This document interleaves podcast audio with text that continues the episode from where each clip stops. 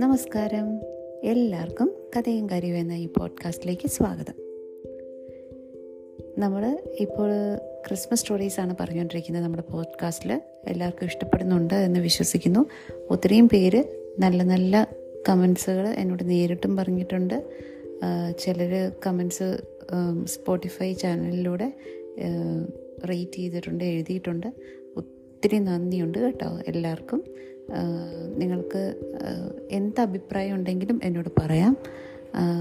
അങ്ങനെ നിങ്ങളുടെ ഇത് കേൾക്കുക മറ്റുള്ളവരിലേക്ക് ഷെയർ ചെയ്യുക.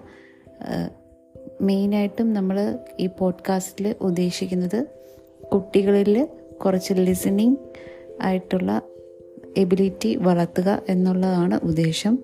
കുറച്ചു നേരം ഇരുന്ന് ഒരു കാര്യം കേൾക്കുക. അതിനാണ് കൂടുതലും നമ്മൾ ഊന്നൽ നൽകുന്നത്.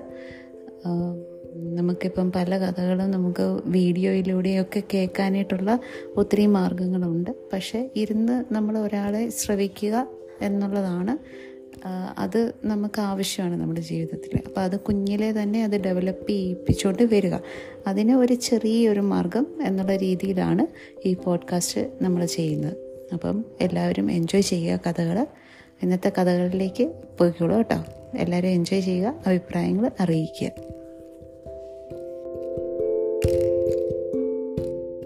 എല്ലാവരും ക്രിസ്മസിന്റെ വലിയ വലിയ ഒരുക്കങ്ങളിലൊക്കെ ആയിരിക്കും അല്ലേ വീട്ടിൽ അപ്പോൾ ആ കൂട്ടത്തിൽ നിങ്ങൾക്കായിട്ട് ഞാൻ ഇന്ന് ഒരു പുതിയൊരു കഥയായിട്ടാണ് വന്നിരിക്കുന്നത്. നമ്മൾ മാത്രമാണോ ക്രിസ്മസ് ആഘോഷിക്കുന്നത്? നമുക്ക് ഈ നമ്മൾ മാത്രമല്ല ഈ ലോകത്തിലുള്ള എല്ലാവരും തന്നെ ക്രിസ്മസ് ആഘോഷിക്കാറുണ്ട്. അപ്പോൾ ആ കൂട്ടത്തിൽ അന്റാർട്ടിക്കയിലുള്ള നമ്മുടെ പെൻഗ്വിൻസും ക്രിസ്മസ് ആഘോഷിക്കുന്നുണ്ട്. അവരെങ്ങനെയാണ് ക്രിസ്മസ് ആഘോഷിക്കുന്നതെന്നൊന്ന് കേട്ടാലോ? ഒരു മൂന്ന് പെൻഗ്വിൻസിന്റെ കഥയാണ് ഇന്ന് നമ്മൾ പറയാൻ പോകുന്നത്. കേൾക്കാം. അന്റാർട്ടിക്കയിൽ എന്നും തണുപ്പാണ്. എങ്ങും തണുത്തുറങ്ങിയ മഞ്ഞ് മാത്രം. അവിടെയാണ് പെൻഗ്വിൻ പക്ഷികൾ താമസിക്കുന്നത്. അവർക്കിടയിലെ ഉറ്റ ചങ്ങാതി പക്ഷികളാണ് ടോം ജോ ജെഫ്. അവർ താമസിക്കുന്ന സ്ഥലത്ത് നിന്നും അധികം അകലെയല്ലാത്ത ഒറ്റപ്പെട്ട് കിട കിടക്കുന്ന ഒരു മഞ്ഞുമലയുണ്ട്. വഴി വളരെ മോശമായതുകൊണ്ട് അവിടെ ആരും പോകാറില്ല. അവിടെയുള്ളവർ താഴേക്കും വരാറില്ല.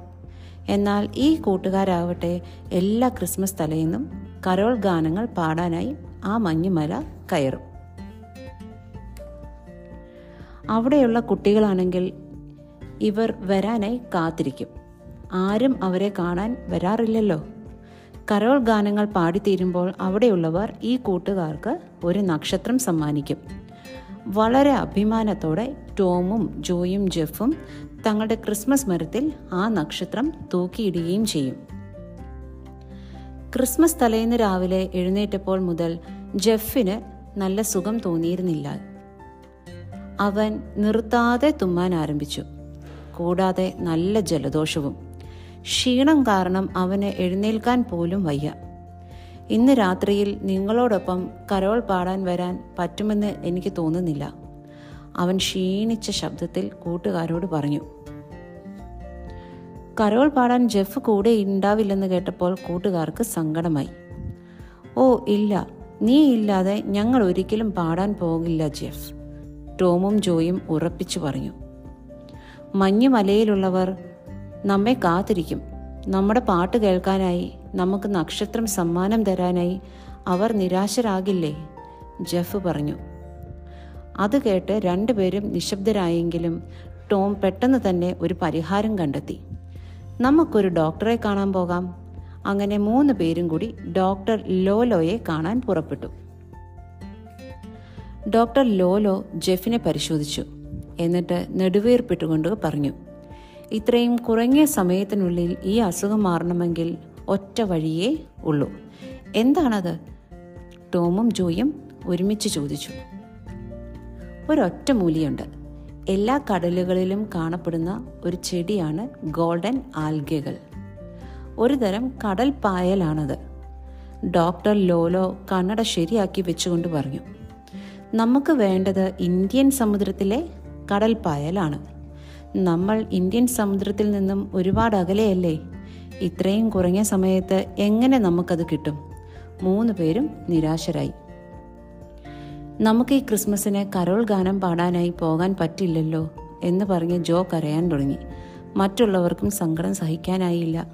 ഈ സമയം മഞ്ഞുകട്ടകൾ അലിഞ്ഞു ചേരുന്ന തണുത്ത തണുത്ത കടലിൽ നീന്തി കളിക്കുകയായിരുന്നു പിഞ്ചോ എന്ന കുഞ്ഞി മത്സ്യം കളിച്ചുകൊണ്ടിരിക്കെ തന്റെ മേൽ ഉപ്പ് കലർന്ന ഒരു ചൂട് നീർത്തുള്ളികൾ വീണതറിഞ്ഞ പിഞ്ചോ കുഞ്ഞു ചിറകുകൾ തുഴഞ്ഞ് കടലിന് മുകളിലേക്ക് പൊങ്ങി വന്നു. നോക്കുമ്പോൾ ടോമും ജോയും ജെഫും സങ്കടത്തോടെ നിൽക്കുന്നു. എന്തുപറ്റി പിഞ്ചോ ചോദിച്ചു. അവർ സംഭവിച്ചതെല്ലാം പിഞ്ചോയോട് പറഞ്ഞു. ഇന്ത്യൻ സമുദ്രമോ? പിഞ്ചോ അത്ഭുതപ്പെട്ടു. എങ്ങനെ ഇത്രയും ദൂരം? പെട്ടെന്ന് പിഞ്ചോയ്ക്ക് ഒരാശയം തോന്നി. കൂട്ടുകാരെ ഞാനൊന്ന് ശ്രമിച്ചു നോക്കട്ടെ എന്ന് പറഞ്ഞ് പിഞ്ചോ കടലിനടിയിലേക്ക് ഓളിയിട്ടു ഒരു നിമിഷം പോലും വെറുതെ കളയാനില്ല. പിഞ്ചോ ലോകത്തിലെ എല്ലാ മത്സ്യങ്ങൾക്കും ഒന്നിച്ചു കൂടുവാനുള്ള ഒരു സൂചന കൈമാറി. ഈ സന്ദേശം ആദ്യം ആർട്ടിക് സമുദ്രത്തിലും പിന്നെ പസഫിക് സമുദ്രത്തിലും പിന്നെ പിന്നെ പല സമുദ്രങ്ങളും കടന്ന് ഇന്ത്യൻ സമുദ്രത്തിലും എത്തി. സന്ദേശം ലഭിച്ച ഇന്ത്യൻ സമുദ്രത്തിലെ ചിത്രശലഭ മത്സ്യം പെട്ടെന്ന് കുറച്ച് കടൽപ്പായൽ കൊത്തിയെടുത്തു. ചിറകുകളാൽ തുഴഞ്ഞു വന്ന് അടുത്തുള്ള മത്സ്യത്തിന്റെ വായിൽ വെച്ചു കൊടുത്തു. അങ്ങനെ പല മത്സ്യങ്ങളിലൂടെ കടൽപ്പായൽ കൈമാറി പിഞ്ചോയുടെ കയ്യിലെത്തി. പിഞ്ചോ വേഗം അത് ടോമിനും ജോയിക്കും കൈമാറി. ടോമും ജോയും കൂടി ഒരു കപ്പ് ചായ ഉണ്ടാക്കി അതിൽ കടൽപ്പായലിട്ട് നന്നായി ഇളക്കി ജെഫിന് കുടിക്കാൻ കൊടുത്തു. ജെഫ് അതിവേഗം അത് കുടിച്ചു. ശബ്ദത്തോടെ മുഴുവൻ കുടിച്ചു. ജെഫ് നല്ല ഉന്മേഷത്തോടെ ഒരു വരി പാടി നോക്കി. Jingle bell jingle bell. അത്ഭുതം. ജെഫിന്റെ മധുര ശബ്ദം തിരിച്ചു കിട്ടിയിരിക്കുന്നു. ആഹ്ലാദത്തോടെ ടോമും ജോയും ജെഫും കൂടി പിഞ്ചോയുടെ ചുറ്റും കൈകോർത്ത് പിടിച്ച് പാട്ടുപാടി നൃത്തം വയ്ക്കാൻ തുടങ്ങി. അങ്ങനെ വീണ്ടും അവർ മഞ്ഞുമല കയറി കരോൾ ഗാനങ്ങൾ പാടി വളരെ അഭിമാനത്തോടെ നക്ഷത്രം തങ്ങളുടെ ക്രിസ്മസ് മരത്തിൽ തൂക്കുകയും ചെയ്തു. അപ്പം എല്ലാവർക്കും ഇഷ്ടപ്പെട്ട ഇന്നത്തെ കഥ? അങ്ങനെയാണ് ഈ മൂന്ന് പെൻഗ്വിൻസും അവരുടെ ക്രിസ്മസ് ആഘോഷിച്ചത്. നമ്മൾ മറ്റുള്ളവർക്ക് സന്തോഷം വരുത്താനായിട്ട് നമ്മൾ എന്തെങ്കിലുമൊക്കെ ചെയ്യുമ്പോൾ നമ്മുടെ ജീവിതത്തിലും സന്തോഷങ്ങൾ വന്നു ചേർന്നുകൊണ്ടേയിരിക്കും. അപ്പം മറ്റുള്ളവരുടെ ജീവിതത്തിലും നമ്മൾ സന്തോഷങ്ങൾ പകരുക മറ്റുള്ളവർക്ക് ഹാപ്പി ഉണ്ടാക്കുന്ന കാര്യങ്ങൾ ചെയ്യുക. അപ്പം നമ്മളും എപ്പോഴും ഹാപ്പി ആയിരിക്കും. അപ്പം എന്റെ കുഞ്ഞു കൂട്ടുകാരെല്ലാം എപ്പോഴും ഹാപ്പി ആയിട്ടിരിക്കുക സന്തോഷത്തോടെ ഇരിക്കുക ഈ ക്രിസ്മസ് നന്നായിട്ട് ആഘോഷിക്കുക. Okay? Merry Christmas. Good night.